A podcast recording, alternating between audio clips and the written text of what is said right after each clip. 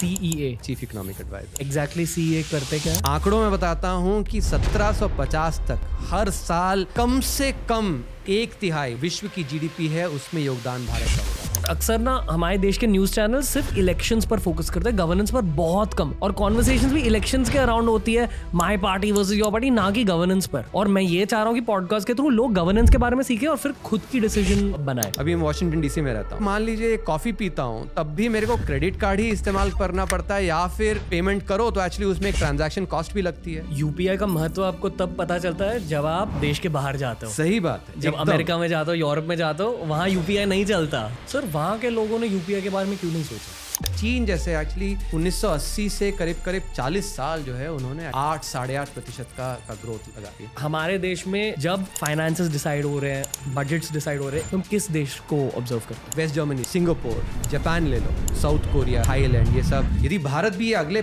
20-25 साल में सात साढ़े सात आठ का करे सबसे ज़्यादा बड़ी इकोनॉमी डॉलर टर्म्स में भी हो सकता है। नारायण मूर्ति सर ने एक्चुअली आईटी में कंपनी बनाया पैसे जो बनाए सही तरीके से बनाए। जो पैसे बनाता है वो खराब है। एक किसी इकोनॉमी के लिए अच्छी बात नहीं। नमस्ते दोस्तों, आज के भारत स्पेशल ऑफ़ टीआरएस में आपका स्वागत है। आज हम सीखेंगे इकोनॉमिक्स के बारे में। बहुत ज़रूरी सब्जेक्ट है। अगर आपको एडमिनिस्ट्रेशन के बारे में ज़्यादा जानना है तो अगर आपको ये जानना है कि देश में एक मैक्रो स्केल पर, देश के स्केल पर पैसों को मैनेज कैसे किया जाता है? फ्यूचर को मैनेज कैसे किया जाता है? आज हम इन सारी चीज़ों के बारे में ज़्यादा जानेंगे हमारे देश के एक सीईए के थ्रू। चीफ इकोनॉमिक एडवाइजर रह चुके आज के guest doctor K V Subramanian sir बहुत मज़ेदार पॉडकास्ट है, बहुत इन्फॉर्मेटिव पॉडकास्ट है। बैठकर नोट्स लेते रहो, सीखते रहो टीआरएस के साथ। Is doctor K V S on TRS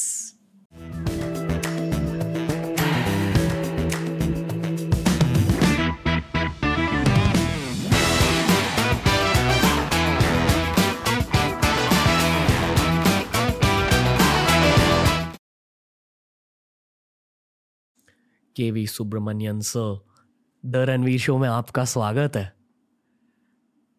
कैसे हो सर? पहले तो मैं बस ये धन्यवाद बोलना चाहूँगा। मैंने कई शोज़ देखे हैं आपके। स्पिरिचुअलिटी पे जो शोज़ हैं वो मुझे काफ़ी अच्छे लगे। अ, सब बाकी जो शोज़ के मुकाबले जैसे मैं कह रहा था आपसे भी कि कुछ एक शोज़ एक जस्ट जो आपने किया था जिसमें ब्रह्मचर्या में जी। वो मैंने काफ़ी लोगों को फॉरवर्ड भी किया था। अरे थैंक यू सर आप टीआरएस और एक एक ऑडियंस मेंबर हो। ये भी कह सकते हो कि थोड़ा फ़ैन भी हूँ। अरे नहीं नहीं सर नॉट एट ऑल आप लिटरली भारत के one of the top economist हो प्लस आप एक इंजीनियर भी हो। वहाँ से आपने इस करियर में स्विच किया। पहले तो मैं वो करियर स्विच के बारे में थोड़ा सा जानना चाहूँगा। और secondly may be actually you can start with the secondly economics होता क्या है? क्योंकि हिंदी ऑडियंस के लिए हम पहली बार uh, हाँ। ऐसी बातें कर रहे हैं। एक्चुअली हमारे दैनिक जीवन में इकोनॉमिक्स का काफ़ी लाभ आता है। मैं एक छोटा सा उदाहरण से शुरू करता हूँ। जैसे हमने ये एक आर्थिक सर्वेक्षण इकोनॉमिक सर्वे होता है उसमें एक चैप्टर लिखा था थालीनॉमिक्स जो कि काफ़ी पॉपुलर हुआ। और अ, मैं देखता हूँ कि कई बार पार्लियामेंट्री डिबेट्स में भी थालीनॉमिक्स को साइट करते हैं और मीडिया में भी आती है। तो एक बहुत बहुत ही सिंपल सा आइडिया था कि यदि आप सोचो क्या एक ऐसी चीज़ है जिसको आप रोज़ भेंट करते हो, रोज़ इस्तेमाल करते हो? कपड़े आप शायद एक बार पहनते हो दिन में, लेकिन जहाँ तक एक थाली की बात आती है तो कम से कम दो तो दो से तीन बार उसको उसको आप थाली से इनकाउंटर करते हो या फिर उसका इस यू नो इस्तेमाल करते हो तो तो हमने बस ये किया था कि एक थाली का दाम कितना है। जो कि उससे उससे ये पता चले कि सामान्य जो व्यक्ति है उसका जो बजट है कितना जा रहा है खाने में और तो ऐसे ही यदि आप सोचो तो इकोनॉमिक्स जो है आपके पास सीमित साधन है।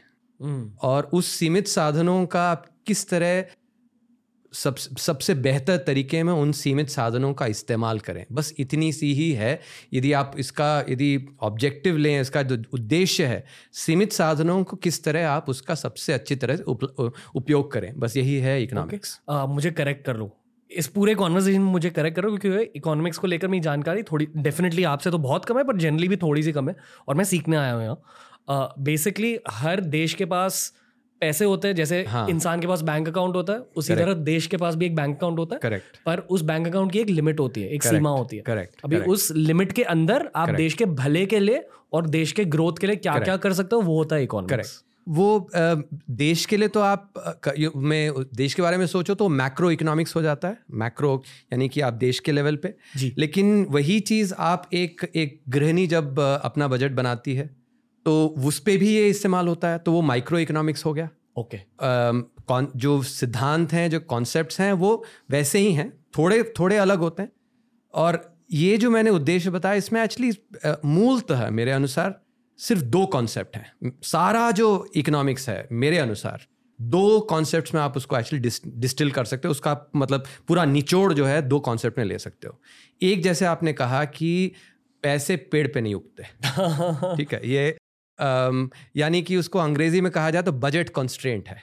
Okay okay. कि आप मान लो कि पचास हज़ार कमाते हो। महीने में। जी। तो आप वो पचास हज़ार ही हैं आपके पास। आप उधार देने जाओगे तो और बात है लेकिन उधार लोगे तो भी उसको तो चुत्ता करना भी करना पड़ेगा। तो पचास हज़ार आपकी बजट है। हम्म। तो वो सीमित है। पचास हज़ार से एक रुपया भी ज़्यादा एक्चुअली पेड़ में नहीं उगे उगेगा राइट जी जी अ, जी। ये एक सबसे मूल सिद्धांत है। दूसरा सिद्धांत ये कि उस पचास हज़ार का आप क्या करोगे?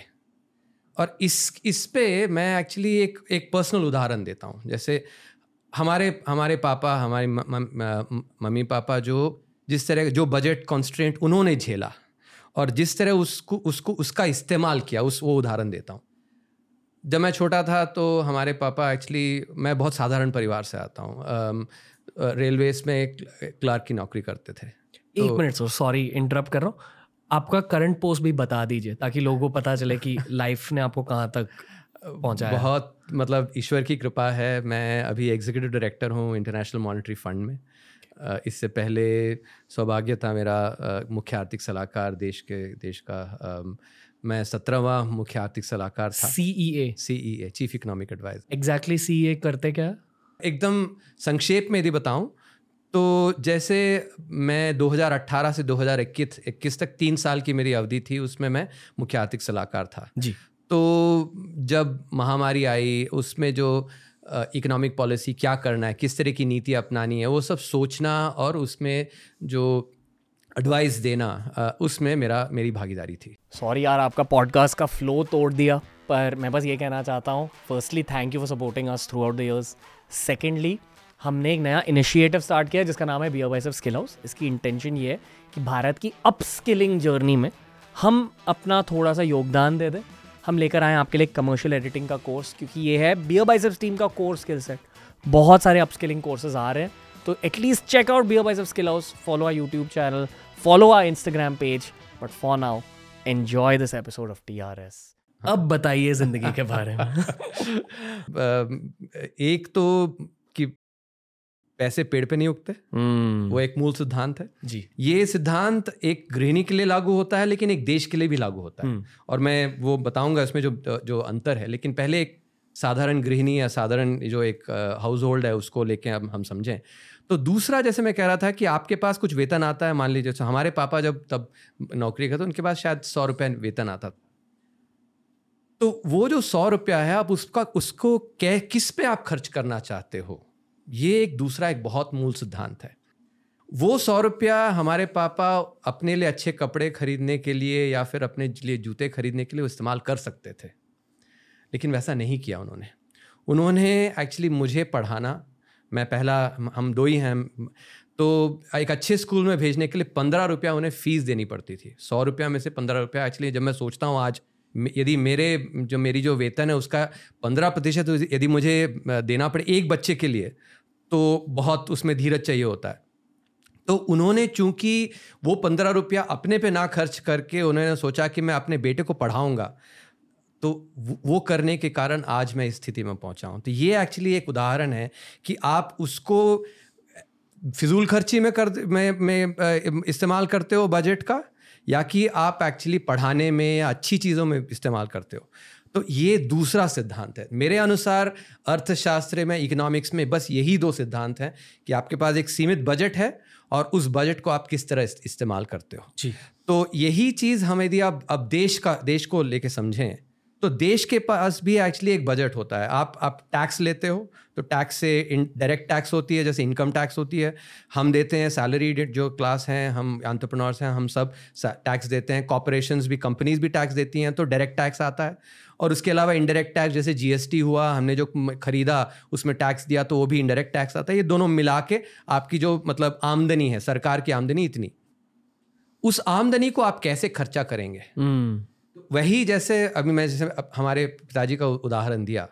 कुछ सरकार ये कर सकते हैं कि हम मतलब फिजूल खर्ची करें। हमने टीवी खरीद के दे दिया। लोग बच्चे बैठ के पढ़ने के बजाय टीवी देख रहे हैं।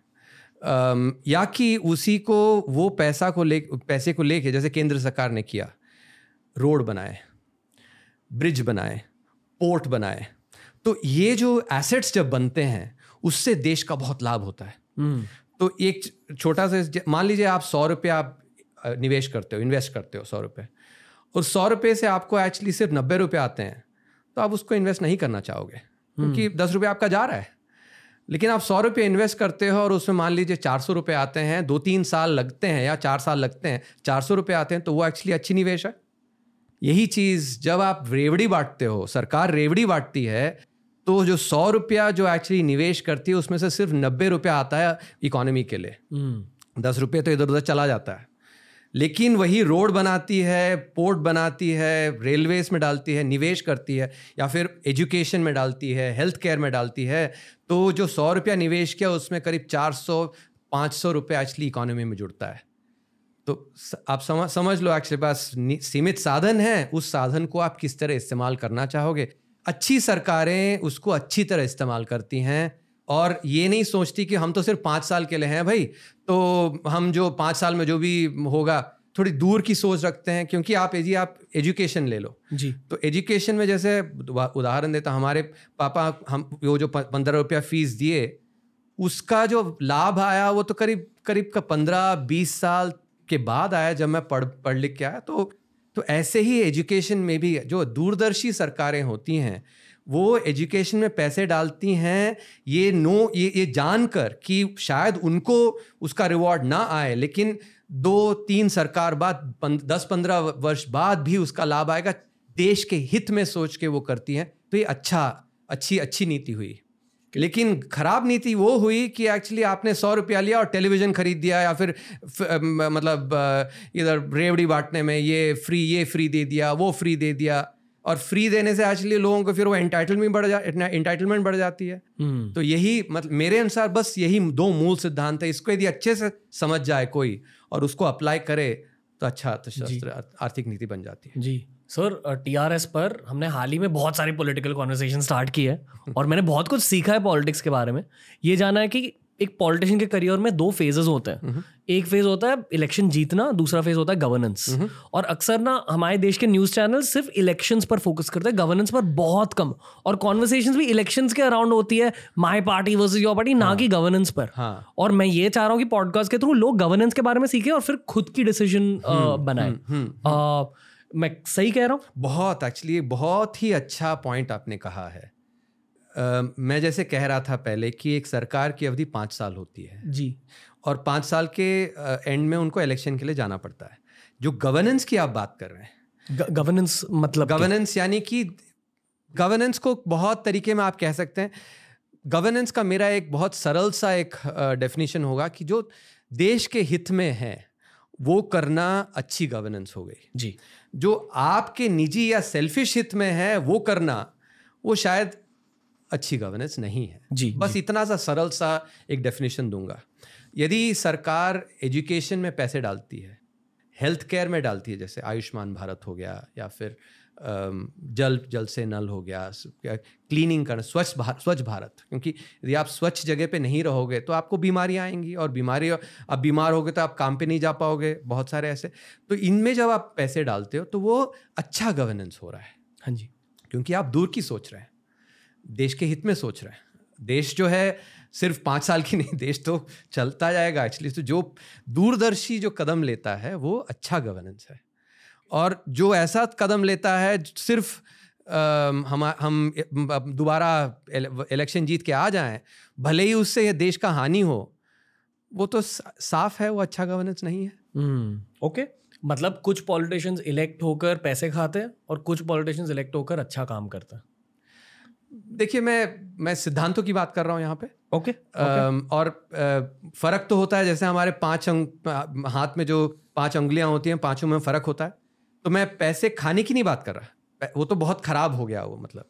लेकिन आप यदि पैसे लेके उसको उसका सही इस्तेमाल नहीं करते हो तो तो वो भी सही गवर्नेंस नहीं है। सही इस्तेमाल एक इकोनॉमिक पर्सपेक्टिव से मतलब क्या सर मतलब ये लॉन्ग टर्म ग्रोथ हाँ जैसे जैसे मैंने कहा कि जो चीज़ें देश में काबिलियत बढ़ाती हैं। ओके जैसे मैं मैं मैं अच्छे स्कूल में गया इसलिए जितना भी मैं, मैं काबिल बना। तो ये वो जो निवेश हमारे पिताजी ने हम पे किया। वैसे ही सरकार यदि एजुकेशन में खर्चा करे तो आप दिमाग से काबिल बनते हो हेल्थ केयर में करो तो एक्चुअली आप स्वस्थ बनते हो। इंफ्रास्ट्रक्चर रोड्स बनाए एक्चुअली तो कंपनियाँ जो हैं अपना अपनी बिज़नेस करने में काबिल बनती हैं। तो जब आप काबिलियत बढ़ाते हो तो उससे जो है वो निवेश अच्छा निवेश है। Okay okay, sir. Uh, जितना मैंने करंट गवर्नमेंट के बारे में समझा मुझे ये डेफिनेटली पता है कि इंफ्रास्ट्रक्चर पे फोकस है। Am I right correct infrastructure मतलब रोड्स बिल्डिंग्स और डिजिटल इंफ्रास्ट्रक्चर भी I would include that correct क्योंकि मेरे अनुसार अ, मोदी जी की गवर्नमेंट थोड़ी सी लॉन्ग टर्म थिंकिंग वाली गवर्नमेंट है पर अगर लॉन्ग टर्म थिंकिंग को एनेबल करना है पहले इंफ्रास्ट्रक्चर की ज़रूरत होती है। अगर आपका पहला एक ऑफ़िस बना है फिर आप टीम जमा कर सकते हो फिर आप काम कर सकते हो। करेक्ट करेक्ट यही मेंटालिटी है। करेक्ट मैं थोड़ा सा रिवाइंड करना चाहूँगा क्योंकि ए पी के राघव चड्डा आए थे शो पर। उन्होंने कहा कि गवर्नेंस और स्टार्टअप्स में ये फ़र्क होता है कि स्टार्टअप्स में आप ज़ीरो से वन तक लेके जा रहे हो फिर उस वन को टेन में बदल रहे हो। पर गवर्नेंस में आप अपने देश को या अपने स्टेट को इनहेरिट करते हो प्रीवियस गवर्नमेंट की वजह से। मे बी ये थोड़ी सी इनोसेंट थॉट है पर मैं ये मानता हूँ कि हर भारतीय नागरिक वो चाहे कोई भी हो अपने देश का भला ही चाहता है मोस्टली उनके अनुसार जो भला वो चाहते थे by that I mean the previous government correct उन्होंने वो किया। पर शायद उनकी स्ट्रैटेजीज अलग थी as compared to the current government ये मैं पूछना चाहूँगा उस गवर्नमेंट की इकोनॉमिक स्ट्रैटेजीज क्या थी वर्सेस हमारी करंट गवर्नमेंट की इकोनॉमिक स्ट्रैटेजीज क्या है? ये जो आपने जो ये पैरेलल दिया है स्टार्टअप्स वर्सेस गवर्नेंस जी। ये एक अच्छा पैरल है। ओ क्योंकि okay. क्योंकि यदि आप एक जैसे आप कंपनी ले लो हाँ जी कंपनी जो जो कि बहुत दिनों से है आप जैसे टाटाज है मान लो जो भी सीईओ बनता है चेयरमैन बनता है इससे पहले जिन्हों जो भी किया वो इनहेरिट करता है वो एक्चुअली उसको आ, मतलब इनहेरिटेंस में जैसे आता है राइट स्टार्टअप आपने शुरू से किया मतलब आप ही आप ही का आइडिया था आपने ज़ीरो से वन किया वन से सौ। तो सरकार जो है स्टार्टअप की तरह नहीं सोचना चाहिए क्योंकि ये देश तो बहुत दिन से चला रहा है बहुत सारी सरकारें पहले आई हैं उन्होंने जो नीति दिया है वो आपने इनहेरिट किया और उसको आप आगे बढ़ाने की कोशिश करो। तो ये पैरल सही है। जहाँ तक नीतियों का अ, मैं ये कहूँगा जैसे आप मान लो कि अब मैं ये जो लाइटें लगी हुई हैं इसके लिए बिजली लगती है। और ये बिजली का खर्च यदि मैं नहीं दूँगा तो मैं फ्री में बिजली इस- इस्तेमाल कर रहा हूँ। और आप सोचो ये एक्चुअली एक साधारण सा है। मान लो जैसे कई बार होता है कि पानी लोग बहुत अ, खुला छोड़ देते हैं। पानी क्योंकि उनको लगता है पानी तो फ्री आ रही है। तो पानी को मैं क्यों सेव करूँ? जो चीज़ फ्री मिलती है उसको जनरली लोगों को को उतना उस पर उसका भाव समझ में नहीं आता। बिजली पानी। बिजली पानी यदि आप बिजली का बिल भरोगे तो आप बिजली जो है उसको ध्यान से उसका इस्तेमाल करोगे। ये तो एक पहलू हुआ इसके अलावा बहुत और पहलू हैं। लेकिन ये पहला पहलू कि जो भी चीज़ फ्री में मिलती है उसको लोग एक्चुअली जो है उसका उसको, उसको वैल्यू नहीं करते। हम्म। आपको यदि खाना फ्री में मिल रहा है तो शायद आप उसको वैल्यू नहीं करोगे आप खाना फेंकोगे और उससे उस, उससे वेस्टेज होती है। वही चीज़ मैं एक्चुअली बिजली की बिल फ्री ना करके वो जो पैसे हैं जो बिजली की बिल फ्री कर रहा हूँ वो यदि मैं इंफ्रास्ट्रक्चर में लगाऊँ तो उससे जो है देश का भला होता है। क्योंकि अभी जैसे कंपनी को मान लीजिए एक कंपनी है यहाँ पे आप अंधेरी में ले लो। अंधेरी में कंपनी मान लीजिए एक्चुअली कुछ बॉल बेरिंग या कुछ बनाती है। अब उनको जो है कोलाबा भेजना है वहाँ से कोलाबा या जो शिप करना है और वहाँ से वो निर्यात करते हैं, मान ली एक्सपोर्ट करते हैं कि इटली या कहीं भी यूएस कहीं भेजते हैं। तो यदि रोड जो है यहाँ से अंधेरी से जो कोलाबा तक की जो रोड है, वो अच्छी रहेगी तो पंद्रह मिनट में चला, या आधे घंटे में चल ये सफ़र तय तय हो जाएगा। लेकिन रोड यदि ख़राब हैं तो एक तो ये होगा कि गाड़ी जब मतलब इतना ऊपर नीचे होगा, शायद बॉल बेरिंग्स कुछ वो जो टूट भी जाए और जो क्वालिटी है ख़राब हो जाए और समय भी ज़्यादा लगेगा। जब सरकार अच्छी रोड बनाती है तो जो प्राइवेट कंपनियाँ हैं वो एक्चुअली उसका लाभ उठा उठाती हैं। और जब देखेंगी कि क्या सरकारों ने सरकार ने अच्छा अच्छी रोड बनाई है तो और कंपनियाँ आएँगी। हम्म। तो यही इसको हम अर्थशास्त्री जो है जार्गन जब इस्तेमाल करते हैं बोलते हैं क्राउडिंग इन इन्वेस्टमेंट की। क्राउडिंग इन मतलब जैसे क्राउडिंग मतलब क्राउडिंग आउट मतलब बाहर गया क्राउडिंग इन मतलब अंदर आया। तो जब इन, जब इंफ्रास्ट्रक्चर बनती है तो उससे जो है प्राइवेट कंप अच्छी इंफ्रास्ट्रक्चर देखते हैं तो प्राइवेट कंपनियाँ और निवेश करती हैं। दूसरे देशों से? दूसरे देशों से हमारे देशों के भी। Okay okay. अब जैसे कोई कंपनी है मुंबई में है मान लीजिए। लेकिन मुंबई में जगह नहीं है बनाने के लिए फैक्ट्री तो हो सकता है वो एक्चुअली कोई कहीं और जाए शायद जाए उत्तर प्रदेश में जाए या गुजरात में जाए या तमिलनाडु में जाए। जहाँ पे उनको अच्छा इंफ्रास्ट्रक्चर मिलेगा वहाँ पे जाएँगी। जी।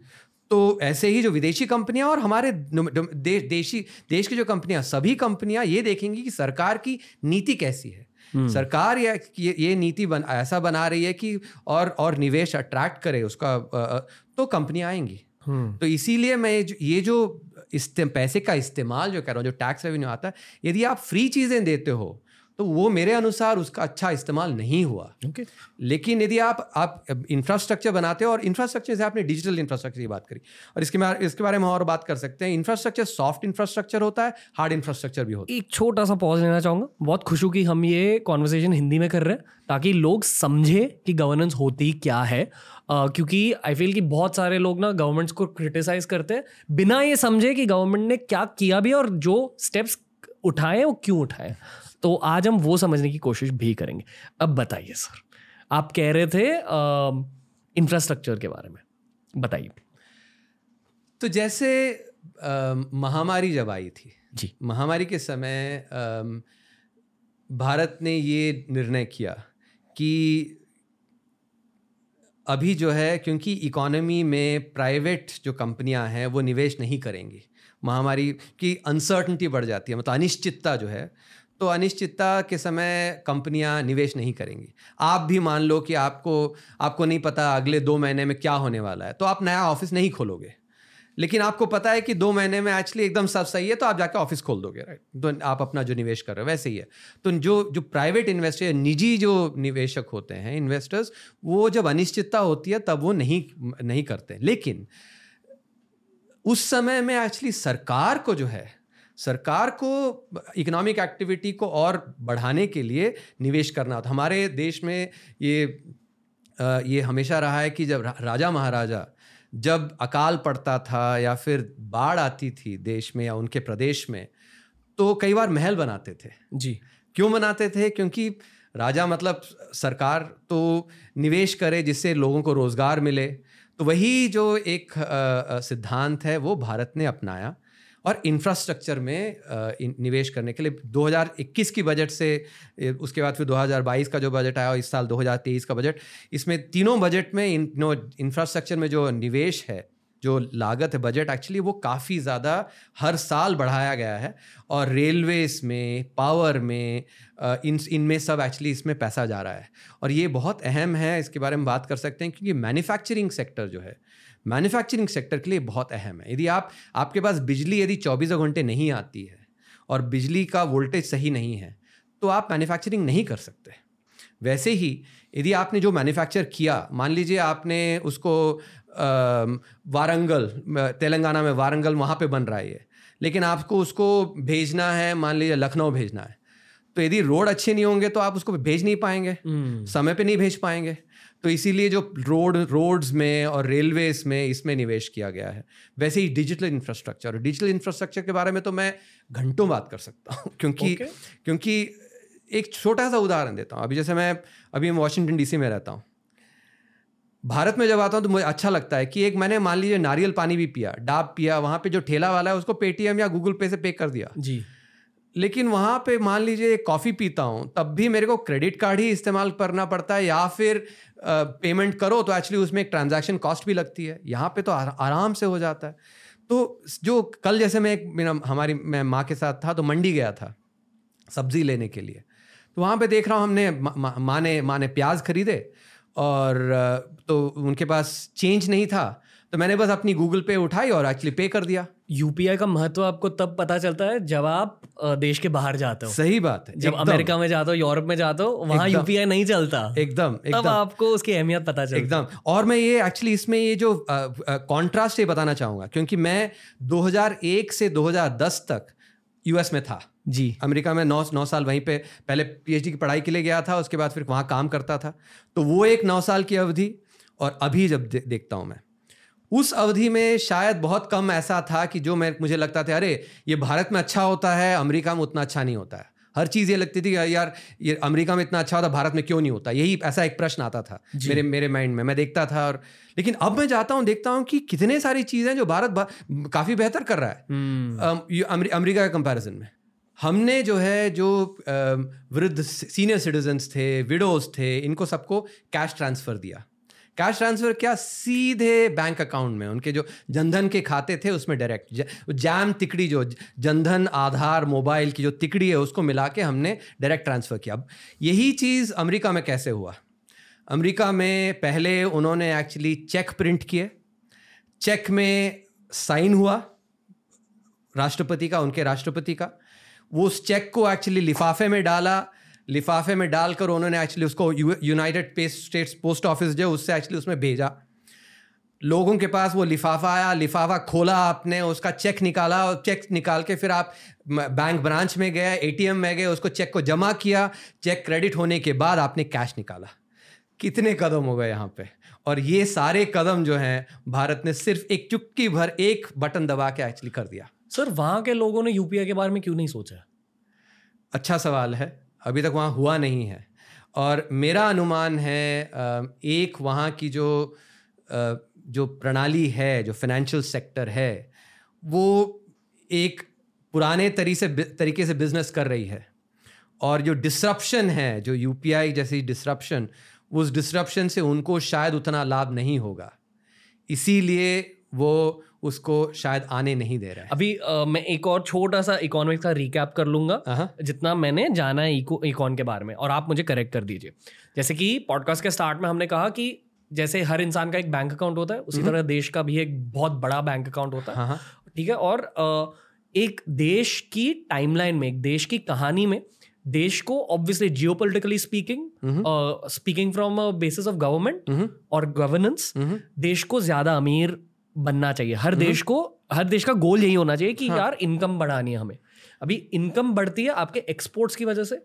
एक्सपोर्ट्स बढ़ते हैं अगर आपकी मैन्युफैक्चरिंग बढ़ी और मैन्युफैक्चरिंग बढ़ती है आपके इंफ्रास्ट्रक्चर की वजह से।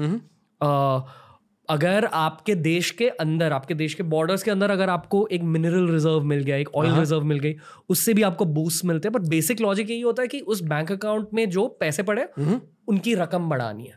कैसे तो? उनका अच्छा इस्तेमाल करके उसका उनको और बढ़ाना है। ओके। अगर आपने सिर्फ़ बढ़ाने पर फोकस किया तो देश को हानि पहुँच सकती है। नहीं मैं मैं ये नहीं कहूँगा। मैं ये कहूँगा कि बढ़ाना जो है आप एक प्रतिशत से बढ़ा बढ़ा रहे हो या फिर सौ प्रतिशत से बढ़ा रहे हो। ओके। एक बैलेंस रहता है। हाँ जैसे आप अपना ही बैंक अकाउंट ले लो। जी। आप मान लो एक्चुअली आपके पास एक लाख रुपए हैं। आप एक लाख रुपए आपने जाके वैसे ही छोड़ दिया मान मान लीजिए आपने करंट अकाउंट में। तो एक लाख वो एक लाख ही रहेगा। जी। उसमें कोई इंटरेस्ट ना इंटरेस्ट आएगी ना कुछ आएगी। लेकिन आपने मान लीजिए उसको एक लाख लिया और अच्छा एक जगह पे निवेश किया। जी। जो आपको और जिससे आपका वो एक लाख जो है दो लाख बन जाता है। तीन साल बाद चार साल बाद या पाँच साल बाद। तो साफ़ है हम्म। कि किस किस किस किस निवेश में आपने उस पैसे का ज़्यादा अच्छा इस्तेमाल किया। हम्म। वही कह रहा हूँ मैं कि जो हमारे पास पैसे आते हैं देश में जब टैक्स करते हैं उसको आप किस तरह उसका इस्तेमाल करते हो? वही गवर्नेंस की जो मूलभूत बात है ये है कि किस तरह उसका आप इस्तेमाल करते हो। ओके। जैसे कि हमने कहा कि मोदी जी की सरकार इंफ्रास्ट्रक्चर पर फोकस करती है ताकि मैन्युफैक्चरिंग इंप्रूव होए। लॉजिक यही है। ताकि मैन्युफैक्चरिंग इम्प्रूव हो ये एक पहलू है और भी पहलू हैं। जैसे हम डिजिटल इंफ्रास्ट्रक्चर की बात कर रहे थे। जी। डिजिटल इंफ्रास्ट्रक्चर से आपका मैन्युफैक्चरिंग पे उतना असर शायद नहीं आएगा लेकिन सर्विसेज़ पे बहुत असर आएगा। और ये भी कि जैसे एक उदाहरण देता हूँ। आप फ़ैशन स्ट्रीट चले जाओ यहाँ पे। फ़ैशन स्ट्रीट में आप पहले जब कपड़े खरीदने जाते होगे तो आप कैश में पैसे देते हो? मान लीजिए पाँच साल पहले छः साल या एक दशक पहले आप जाते थे फ़ैशन स्ट्रीट में तो बोलोगे कि भैया मैं फ़ोन में पैसे दूँगा तो वो तो आप पे हंसेगा, राइट? कि ये फ़ोन चीज़ क्या, फ़ोन में क्या पैसे होते हैं? लेकिन आज की तारीख में आप जाओ फ़ैशन स्ट्रीट में कुछ खरीदने के लिए और आप पेटीएम में या गूगल पे में दे दो। अब इससे लाभ क्या होता है? लाभ ये होता है कि पहले मान लो कि वो जो फ़ैशन स्ट्रीट में जो दुकान लगाए बैठा था वो मान लो कि महीने में एक एक लाख की की बिक्री करता था। लेकिन चूँकि कैश में आते थे जब वो एक बैंक के पास जाता था और बैंक के बैंक मैनेजर को बोलता था कि साहब मेरे तो एक लाख की मेरी आमदनी है। तो बैंक मैनेजर क्या बोल रहा है? कहाँ प्रूफ है? क्या प्रूफ है कि तू एक लाख कमाता है? आज की तारीख में वो बैंक मैनेजर एक्चुअली पूछेगा कि क्या प्रूफ है, एक लाख कमाता है। तो वही दुकानदार जो है, साहब, देखो, मेरा गूगल पे देखो, सारे ट्रांजैक्शन देखो। मैं जो जहाँ से कपड़े खरीदता हूँ, उनको भी गूगल पे में देता हूँ। और जो बेचता हूँ, सारे गूगल पे में आते हैं। मैंने एक लाख की सामग्री खरीदी, दो लाख की बेची तो मेरी आमदनी एक लाख की है। आप देख लो प्रूफ है। अब इस एक लाख को आप देख के आप मुझे अब अब लोन दो। जो पहले दस साल पहले जो बैंक मैनेजर है वो तो विश्वास भी नहीं करेगा तो लोन नहीं देगा। लेकिन आज की तारीख में रिकॉर्ड है। रिकॉर्ड देख के बोलेगा हाँ अरे तो एक साल एक लाख कमाता है यार तो इसको तो इसको तो मैं लोन दे सकता हूँ। तो इस तरह का जो और मैंने ये मैं एक, एक, एक और मैं अपना एक एक्सपीरियंस ला रहा हूँ क्योंकि मैं बंधन बैंक के बोर्ड में था। बंधन बैंक जो है ऐसे ही छोटे छोटे व्यापारियों को छोटे और जो गरीब लोगों को उनको उनको लोन देती है। तो मैंने एक्चुअली इसका ऐसे इसका जो ऐसे लोन का जो लाभ है वो मैंने देखा है जी। कि ऐसे कलकत्ता में थोड़े दूर आप चले जाओ तो वहाँ पे एक क्योंकि मैं बंगला भी बोलता हूँ तो बंगला में एक्चुअली मुझसे बा, बात बातचीत की है मैंने कि ऐसा एक व्यापारी था जो एक्चुअली ठेले में चूड़ियाँ बेचता था। उसको तब एक छोटा सा बीस हज़ार का लोन दिया। तो कुछ दो दो तीन महीने उसने एक्चुअली मेहनत करके वही चूड़ी बेचने की जो दुकान है, वो बाज़ार में लगाया, एक छोटा सा दुकान।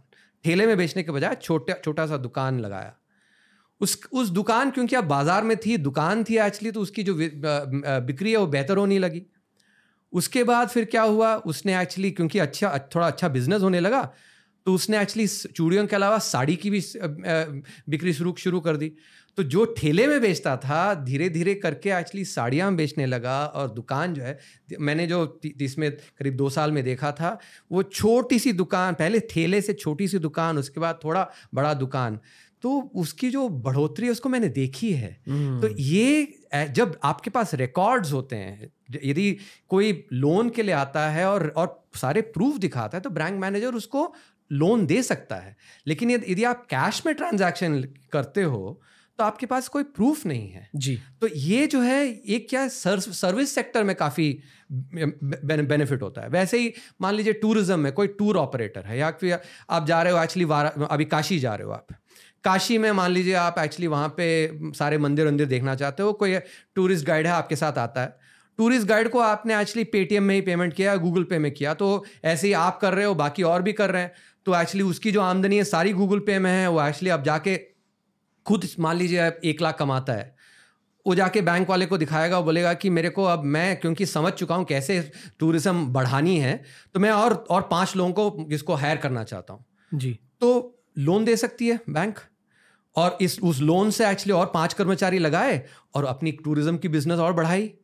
तो ये जो अपॉर्चुनिटीज़ हैं सर्विस सेक्टर में बुनियादी ढांचा इंफ्रा इंफ्रास्ट्रक्चर डिजिटल इंफ्रास्ट्रक्चर के कारण ऐसे बहुत ऐसे एवेन्यूज़ हैं अपॉर्चुनिटीज़ हैं जो भारत में आज एक्चुअली क्रिएट हो रही हैं ऐसे इंफ्रास्ट्रक्चर बनने के कारण okay. इसीलिए मैं कह रहा था कि मैन्युफैक्चरिंग जो है एक पहलू है लेकिन इंफ्रास्ट्रक्चर से और बहुत सारे ऐसे पहलू भी हैं ओके okay. आप क्रिकेट फ़ैन हो बहुत। अम, आपको वो अर्ली 2000s वाली ऑस्ट्रेलियन टीम याद है? हाँ। रिकी पॉन्टिंग की टीम शेन वॉन ये वो। याद मत दिला यार 2003 की वर्ल्ड कप इसमें थोड़ा गुगली क्वेश्चन आने वाला है इसलिए मैं आपको बस एक कॉन्टेक्स्ट दे रहा हाँ। हाँ हूँ। रिकी पॉन्टिंग की टीम हाँ। हम एज इंडियंस उस टीम को देखते थे और ये ऐसा लगता था कि यार ये इतनी ज़्यादा कंपेटिटिव टीम है। करेक्ट और सच में अगर उस टीम में किसी ने परफॉर्म नहीं किया उन्हें ड्रॉप किया जाता था और उनसे भी बेहतर एक बॉलर आता था Correct. एक बैट्समैन आता Correct. था करेक्ट उस टीम से हमने कंपेटिटिवनेस सीखा। करेक्ट और ये जो धोनी और विराट कोहली की टीम है आई फील कि इस टीम ने उस टीम से बहुत कुछ सीखा है honestly correct you agree as a cricket fan absolutely इसी तरह जब आप एक देश को चला रहे हो फ्रॉम एन इकोनॉमिक परस्पेक्टिव आप दूसरे देशों को ऑब्ज़र्व तो करते होंगे कि इस देश ने अच्छे से क्या किया है उस देश ने अच्छे से। तो मैं आपसे पूछना चाहूँगा कि क्या हम चाइना से कुछ सीख सकते हैं या क्या हमने अमेरिका से ज़्यादा सीखा? जैसे हमारे देश में जब फाइनेंसेस डिसाइड हो रहे हैं बजट्स डिसाइड हो रहे हैं इकोनॉमिक स्ट्रैटेजीज डिसाइड हो रहे हैं तो हम किस देश को ऑब्ज़र्व करते हैं? ये बहुत अच्छा सवाल है क्योंकि ये एक देश के लिए तो अहम है ही लेकिन एक व्यक्ति के लिए भी। मैं मैंने हमेशा कि आप हमेशा ऊपर देखो ताकि वहाँ से आप इंस्पिरेशन ले चुक ले सको। जी। और जब भी आप थोड़ा मान लो कि डाउन फील कर रहे हो तो थोड़ा नीचे देख लो और तृप्त हो जाओ कि हाँ तो ये मतलब जो आप पूछ रहे हो इसका सिद्धांत मेरा ये अपनी निजी जीवन में ये रहा है कि ऊपर देखो और उनसे सीखो। और जब थोड़ा यदि डाउन लगे तो नीचे देख लो और अपने आप को जो मतलब कृतज्ञता वो आप वो, वो याद कर लो। अम, तो इसमें जब आप चाइना से हमें ज़रूर सीखना है अमेरिका से भी सीखना है तो मैं जो आपको 2018-19 के जो इकोनॉमिक सर्वे है वो तो हमने जो इकोनॉमिक सर्वे लिखी थी वो तीन इकोनॉमिक्स हर एक में एक थीम था। जो 2018-19 की इकोनॉमिक सर्वे थी वो भारत पाँच ट्रिलियन डॉलर की इकोनॉमी कैसे बने उसके लिए जो आर्थिक नीति है क्या आर्थिक नीति उसका इस्तेमाल किया जाए उस पर लिखा था। तो उसमें सिर्फ़ चीन या अमेरिका नहीं हमने क्या किया कि पिछले सौ सालों में सौ सालों में ऐसे कौन से देश हैं जिन्होंने कम से कम पाँच प्रतिशत पे ग्रो किया पाँच प्रतिशत नॉमिनल वर्सेस रियल मैं ये चलो छोड़ देता हूँ थोड़ा गुगली हो जाएगा। पाँच प्रतिशत पे ग्रो कर रहा है मतलब हर मैच में 300 से ज़्यादा रन कौन से देश ने बनाया? है हाँ ये अच्छा अच्छा पैरल Okay. है तो ऐसे अम, लेकिन सिर्फ़ एक साल नहीं कम से कम एक दशक यानी कि जैसे आप क्रिकेट टीम ले लो तो कोई ऐसी टीम 2000 की दशक में जो कम से कम 250 बनाती थी हर बार सिर्फ़ एक बार नहीं जैसे मान लो कि जिम्बाब्वे की टीम ने एक बार 250 बना दिया। लेकिन अगले बार 50 पे आउट आउट हो गए तो कंसिस्टेंसी नहीं। ये जो रिकी पॉन्टिंग की टीम आप बता रहे थे एक्चुअली एडम गिलक्रिस्ट आते थे मैथ्यू हेडन आते थे और 2050 2080 कम से हर बार बनाते थे राइट तो कंसिस्टेंट परफॉर्मेंस तो वो कंसिस्टेंट परफॉर्मेंस का हमने जैसे इसमें इस्तेमाल किया कि पाँच प्रतिशत की जीडीपी ग्रोथ लेकिन सिर्फ़ एक साल नहीं कम से कम एक दशक एक दशक में। तो पिछले सौ साल में कैस कौन से ऐसे देश हैं और उन्होंने क्या सही किया?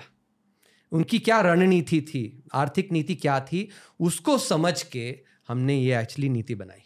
कौन से देश थे बहुत सारे ऐसे उदाहरण हैं जैसे आप आप वेस्ट जर्मनी ले लो वॉर के बाद या फिर जापान ले लो।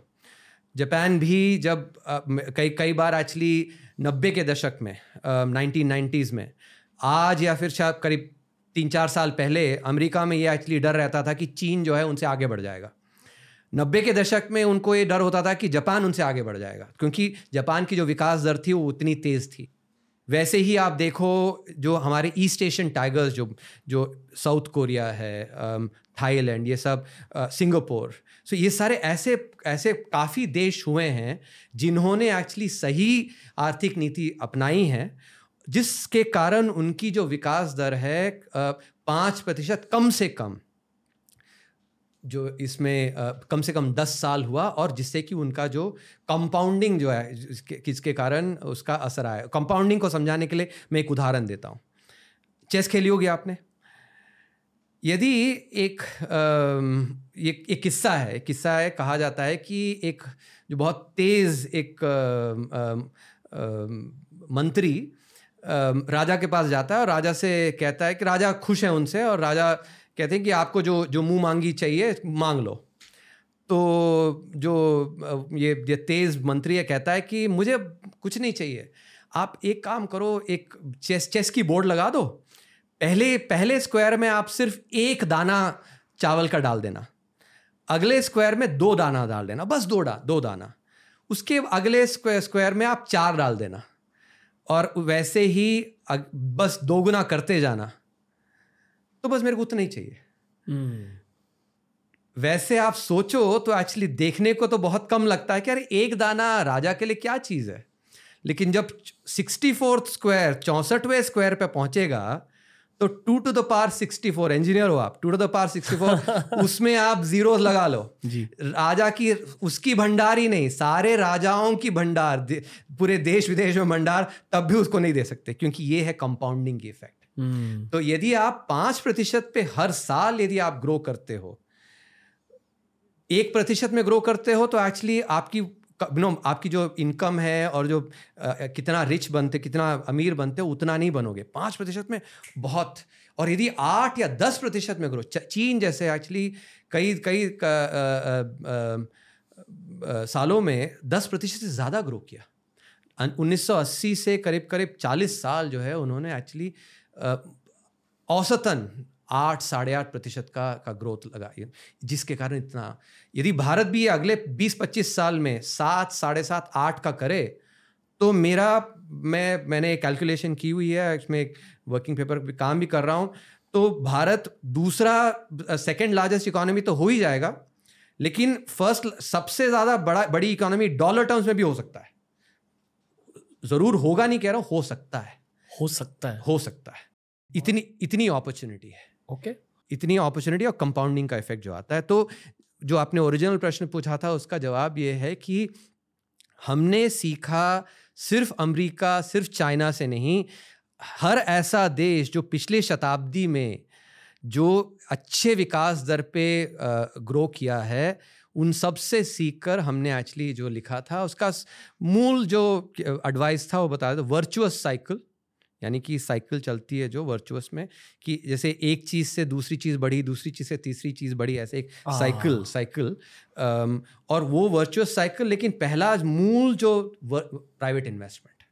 यदि प्राइवेट इन्वेस्टमेंट आती है तो इन्वेस्टमेंट से जो है नौकरियाँ बनती हैं। नौकरियाँ बनती हैं तो लोगों के जेब में पैसे आते हैं। लोगों के जेब में पैसे आएँगे तो उनको जाके वो खर्च करते हैं। और जब लोग खर्च करते हैं तो इकोनॉमी में डिमांड बढ़ती है। डिमांड जब बढ़ती है तो एक्चुअली निवेशक देखते हैं अरे डिमांड बढ़ रही है और निवेश करते हैं। तो इस तरह की जो है वो वर्चुअस साइकिल चलती है। प्राइवेट इन्वेस्टमेंट आती कहाँ से? कंपनियों में शेयर होल्डर्स होते हैं। Okay okay.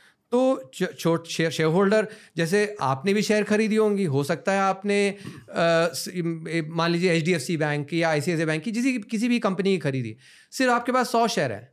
तो सौ शेयर में आप तो अमीर हुए नहीं। लेकिन आपने एक छोटा सा योगदान दिया है तो ऐसे आप जैसे और बहुत सारे लोगों की का पैसे मिला के उससे निवेश होता है। तो आपका बेसिक इकोनॉमिक गोल होता है कि देश में प्राइवेट इन्वेस्टमेंट बढ़ाएँ कैसे? वहाँ हाँ. से शुरुआत होती है। आई एम श्योर कि बहुत सारे अलग स्टेप्स होते हैं हाँ. पर ओवर वन टू फाइव में आप इसको इस पर ज़्यादा फोकस करोगे। करेक्ट करेक्ट मेरा सवाल यह है कि प्राइवेट इन्वेस्टमेंट बढ़ाते कैसे फिर? उसका लॉजिक क्या होता है? तो वही उसी में जैसे पहले मैं कह रहा था जो उदाहरण दे रहा था कि यदि आप इंफ्रास्ट्रक्चर बनाते हो ओके तो इंफ्रास्ट्रक्चर बनाते हो तो उससे एक्चुअली प्राइवेट इन्वेस्टमेंट आती है। अच्छी नीतियाँ करते हो ईज़ ऑफ़ डूइंग बिज़नेस जो कहते हैं। ईज़ ऑफ़ डूइंग बिज़नेस यदि आप एक्चुअली उसको उसको यदि आसान बनाते हो कि ऐसे ही नहीं कि एक्चुअली आपको बिज़नेस चालू करना है आपने सौ फॉर्म भरवा दिए. ये इधर से पहले एक ऑफ़िस में जाओ वहाँ पे सिग्नेचर लो अगला एक और ऑफ़िस में और बंदा घूम रहा है एक्चुअली सब परमिशन लेने में ही उसको मान ले समय। तो वो तो ईज ऑफ़ डूइंग बिज़नेस नहीं हुई। जी। यदि एक जो आप कह रहे थे आप कैपिटलिस्ट हो राइट तो यदि आपको आसानी से यदि आप बिज़नेस कर सकते हो तो आप और बिज़नेस करोगे। तो ईज़ ऑफ़ डूइंग बिज़नेस ये इंफ्रास्ट्रक्चर एक चीज़ होती है ईज़ ऑफ़ डूइंग बिज़नेस होती है। टैक्सेशन पॉलिसी ये भी जैसे 2019 में अगस्त, सितंबर 2019 में कॉपरेट टैक्स रेट कम की गई। क्यों कम की गई? एक्चुअली जो हमारे जो नेबरिंग कंट्रीज़ हैं, जैसे वियतनाम हुआ थाईलैंड हुआ, इन सब, वहाँ पे सब टैक्स रेट जो है पंद्रह प्रतिशत था। तो यदि एक्चुअली कोई निवेश, जो इंटरनेशनल जो मतलब बाहर का जो निवेशक है, वो यदि पैसा लगाना चाहेगा तो वो वियतनाम जाएगा कि यहाँ पे आएगा यहाँ पे आके आप आप मान लीजिए आप तैंतीस प्रतिशत पर टैक्स करोगे तो यहाँ पे नहीं आएगा वो। क्योंकि वो अपने पैसे का एक्चुअली सबसे ज़्यादा, सबसे बेहतर इस्तेमाल करना चाहता है। तो ऐसे काफ़ी सारे पॉलिसीज़ होते हैं तो सरकार का जो काम है, अच्छी नीतियाँ बनाए गवर्नेंस की जो बात कर रहे थे, ताकि उससे निवेश बढ़े निवेश से जो वर्चुअस साइकिल है वो तेज चले। साइकिल जो है आप आप साइकिल का उदाहरण दे रहा हूँ। यदि आप आप आराम से चलाओगे बिंदास चलाओगे तो आप यहाँ से आप वर्सोवा से अंधेरी स्टेशन शायद आप चालीस मिनट में पहुँचोगे। लेकिन वही साइकिल आपने तेज चलाई तो आप पंद्रह मिनट में पहुँच जाओगे। अब साइकिल यदि बहुत धीरे घूम रही है तो ग्रोथ रेट जो है कम होगी। जी। साइकिल तेज घूमेगी तो ग्रोथ ग्रोथ रेट जो है काफ़ी तेज होगी। और तो सरकार का काम होता है कि ऐसी नीतियाँ बनाएँ ताकि वो वर्चुअस साइकिल जो है साइकिल तेज घूमे और ग्रोथ रेट अच्छी अच्छी बने। Okay okay. तो ease of business basically ease of doing business एक पहलू है इंफ्रास्ट्रक्चर एक और पहलू है। Okay okay. uh, शायद इंफ्रास्ट्रक्चर उसका एक कारण होता है ईज ऑफ़ बिज़नेस का। मतलब बिकॉज़ ऑफ़ इंफ्रास्ट्रक्चर आपके ईज ऑफ़ बिज़नेस बढ़ता है हाँ। हाँ हाँ। ओके दो सवाल है। हम्म, जो आपने कहा कि एक एवरेज ग्रोथ रेट होती है जिसे मेजर किया जाता है। जैसे क्रिकेट में बैटिंग एवरेज हाँ बैटिंग एवरेज होती है। या फिर आपकी जो ये एक बेहतर रहेगा कि रन रेट जो चल रही है आपकी। ओके यदि आप रन रेट यदि छ- छः का रन रेट कर रहे हो तो आप पचास ओवर में तीन सौ रन बना बना जाओगे। जी। लेकिन यदि आप एक्चुअली चार का रन रेट बनाओ तो आप सिर्फ़ दो सौ रन बनाओगे। जी। पिछले दस सालों की रन रेट क्या है देश की? देश की यदि आप पिछले दस सालों की रन रेट देखें तो साढ़े छः से सात तक रहेगा। ओके। अंदाजन। एंड एज एन इकोनॉमिस्ट आप मानते हो कि पाँच परसेंट से ज़्यादा अगर ग्रोथ है तो बहुत अच्छा सिनारियो है। हाँ मैं देखिए मेरा तो ये रहता है कि मैं मैं इम्पेशेंट हूँ। मुझे और ग्रोथ रेट चाहिए। अग्रेशन अग, मैं हाँ इम्पेशेंट और अग्रेसिव भी हूँ। भारत जो है सात प्रतिशत पे तो ग्रो कर सकता है लेकिन आठ पे भी ग्रो कर सकता है। ओके आठ से थोड़ा ज़्यादा भी कर सकता है। और जो कंपाउंडिंग की मैंने बात करी यदि सात प्रतिशत पे आप दस साल ग्रो करोगे उसके आठ पे ग्रो करोगे तो आपकी जो आमदनी और बहुत तेज़ी से बढ़ेगी। वहाँ तक पहुँचे कैसे? वही उसी वही इसी पे तो आर्थिक सर्वेक्षण हमने लिखा है। क्योंकि जो अब अब आर्थिक सर्वेक्षण का उद्देश्य क्या होता है कि नीतियाँ जो है पार्लियामेंट में बनाए प्रेजेंट की जाती हैं सरकार बनाती है लेकिन उसको पार्लियामेंट में अप्रूवल करना होता है। तो हर बजट के पहले दिन आर्थिक सर्वेक्षण पेश किया जाता है, जिसमें कि ये दिखलाया जाता है कि पिछले साल में हमारी इकोनॉमी कैसी कैसी रही। तो एक एक वॉल्यूम होती वॉल्यूम टू लेकिन आगे क्या करना है? आगे किस तरह की नीतियाँ बनानी हैं? उसमें हमने काफ़ी ध्यान दिया वॉल्यूम वन में लिखा। जैसे पहले, जैसे मैंने कह रहा था 2018-19 की जो आर्थिक सर्वेक्षण थी, वो फाइव ट्रिलियन डॉलर इकोनॉमी के लिए क्या आर्थिक नीति होनी चाहिए, उस पर लिखा हमने। दूसरा 2019-20 का उसका थीम था एथिकल वेल्थ क्रिएशन।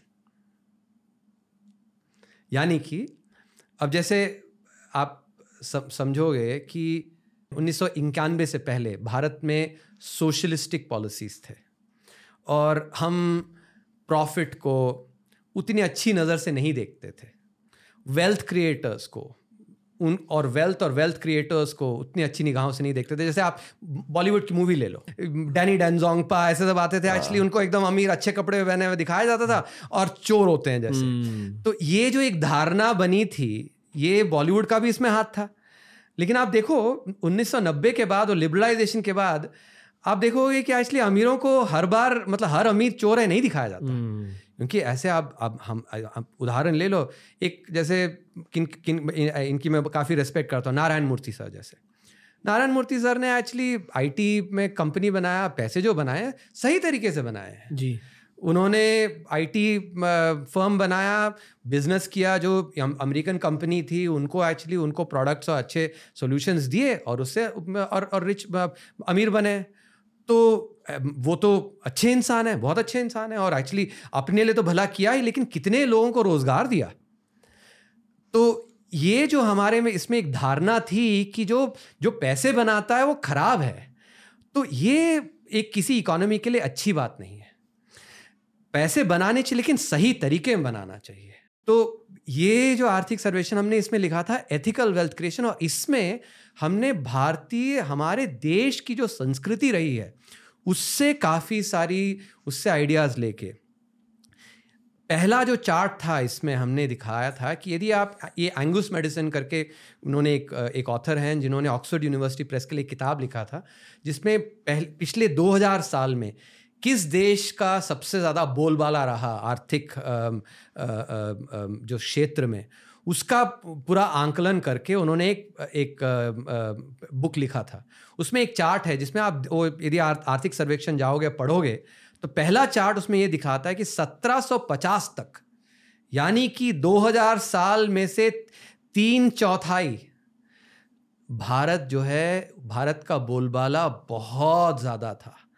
और आंकड़ों में बताता हूँ कि 1750 तक हर साल, हर शताब्दी में भारत कम से कम एक तिहाई वन थर्ड जो विश्व की जीडीपी है उसमें योगदान भारत का होता था। एक वन थर्ड कम से कम।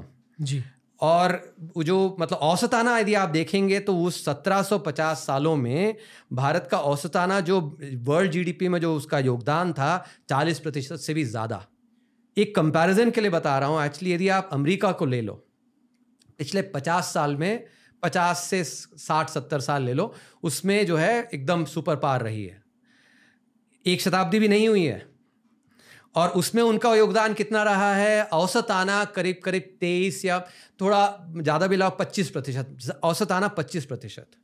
तो आप कंपेयर करो, साढ़े सत्रह शताब्दी, साढ़े सत्रह शताब्दी जिसमें कि कम से कम एक तिहाई और औसताना चालीस प्रतिशत से ऊपर कितना बोलबाला रहा होगा?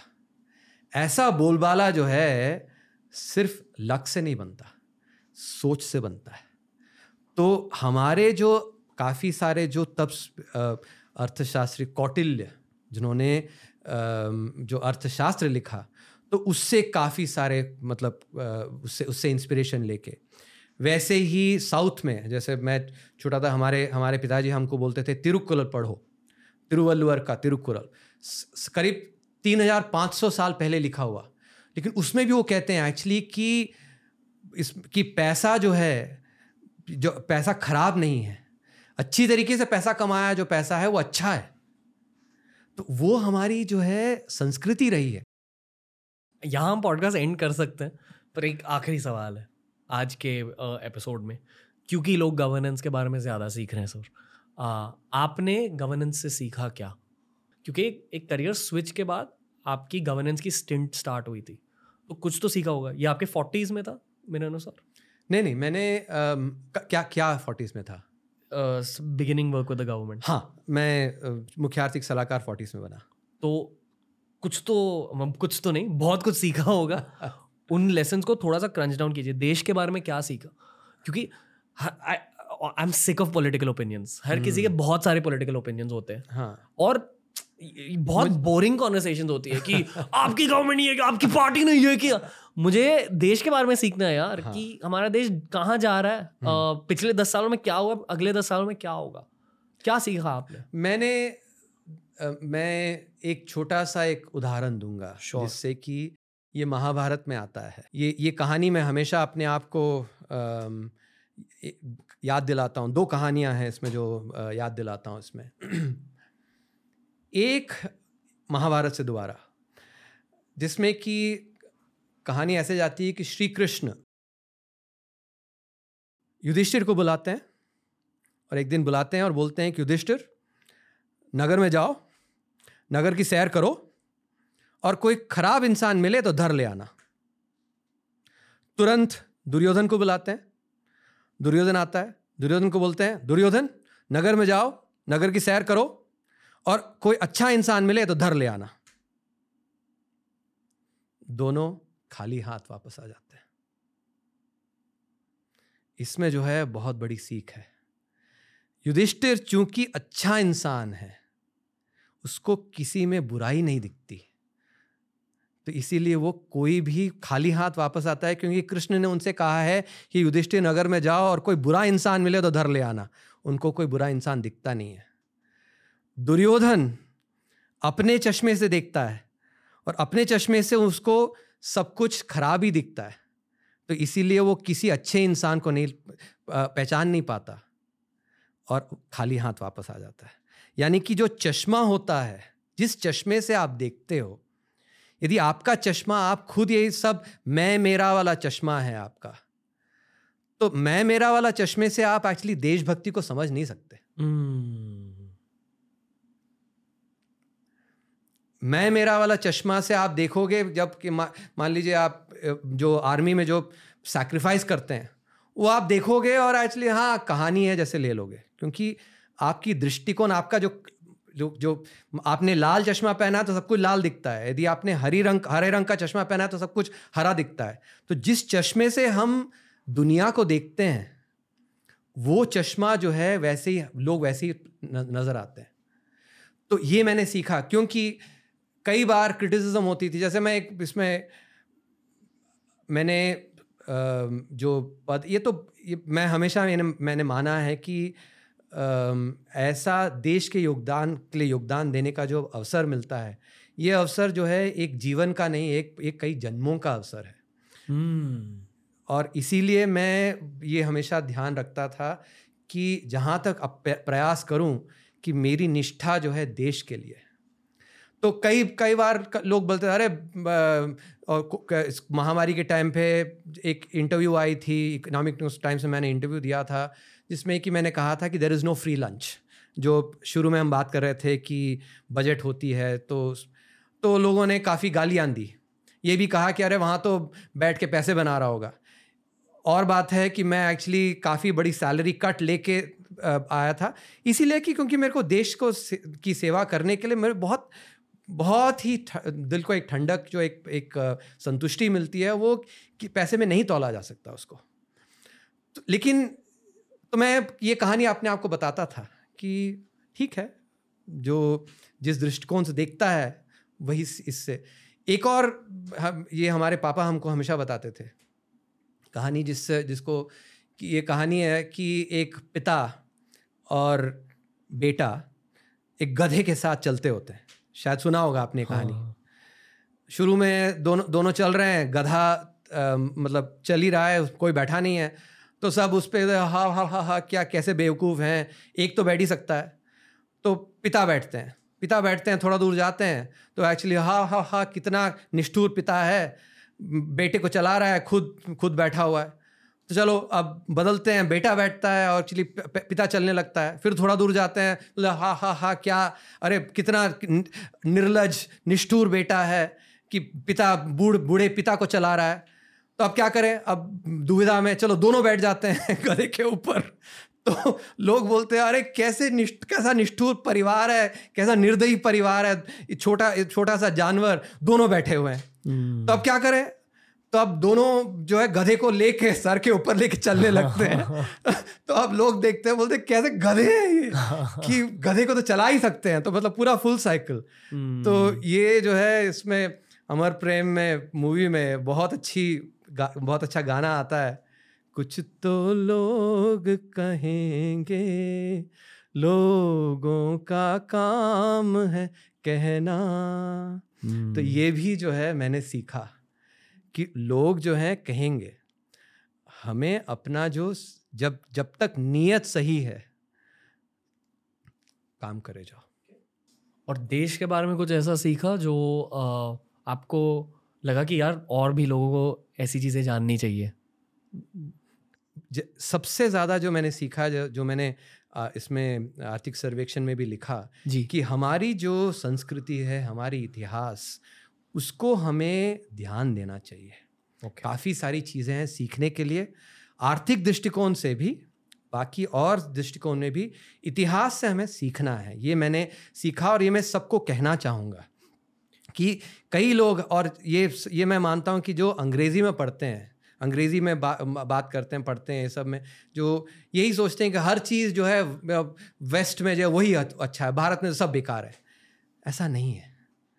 ये मैंने सबसे ज़्यादा सीखा और ये मैं सबसे कहना चाहूँगा कि अ, हमारे हमारे इतिहास को भी पढ़ें हमारी संस्कृति को उसको भी पढ़ें उसको जीवन में अमल करें जीवन में लाएँ उसको। सिर्फ़ ये नहीं कि एक्चुअली घर में पूजा किया उसके बाद फिर जाके जा, गलत सलत किया तो वैसा नहीं है एक्चुअली। क्योंकि हमारी संस्कृति बहुत ही रिच है लेकिन उस संस्कृति को हमारे जीवन में लाना है। हम्म। तब जाके अपना अपना तो उद्धार होगा ही देश का भी उद्धार होगा। के के वी सर थैंक यू ये एक economics one O one conversation थी हमारे हिंदी ऑडियंस के लिए। पहली बार इकोनॉमिक्स की बातें हो रही है टीआरएस पर। डेफिनेटली uh, इसके बाद एक इंग्लिश पॉडकास्ट तो कर ही रहे पर आप ज़रूर लौट कर हमारे साथ एक और और भी ज़्यादा डीप इकोनॉमिक्स की हिंदी कॉन्वर्सेशन करें। So thank you for teaching us and we will see you very soon sure thank you sir thank you तो दोस्तों, ये था आज का पॉडकास्ट बताइए कमेंट सेक्शन में कैसा लगा। अगर आपको और इकोनॉमिक्स रिलेटेड पॉडकास्ट देखने तो डेफिनेटली गेस्ट सजेशंस भी भेजिए। और मुझे ये बताइए कि can I take the conversation deeper और ज़्यादा घुस कर मैं कॉन्वर्सेशन करूँ? अगर हमने दो घंटे के पॉडकास्ट रिलीज़ किए, तीन घंटे के पॉडकास्ट रिलीज़ किए ऐसे सब्जेक्ट्स को लेकर तो फिर how will you feel about it as the audience इस पॉडकास्ट को ग्रोथ मिली है आपके फीडबैक के थ्रू हम हमेशा आपके फीडबैक के लिए भूखे रहते हैं। तो प्लीज़ कमेंट्स भर भर के भेजिए और ताकि भारत खुद के बारे में ज़्यादा जाने। इसलिए इस पॉडकास्ट को अपने सारे व्हाट्सएप ग्रुप पर शेयर कीजिए। K V S sir will be back on T R S and we will see you very soon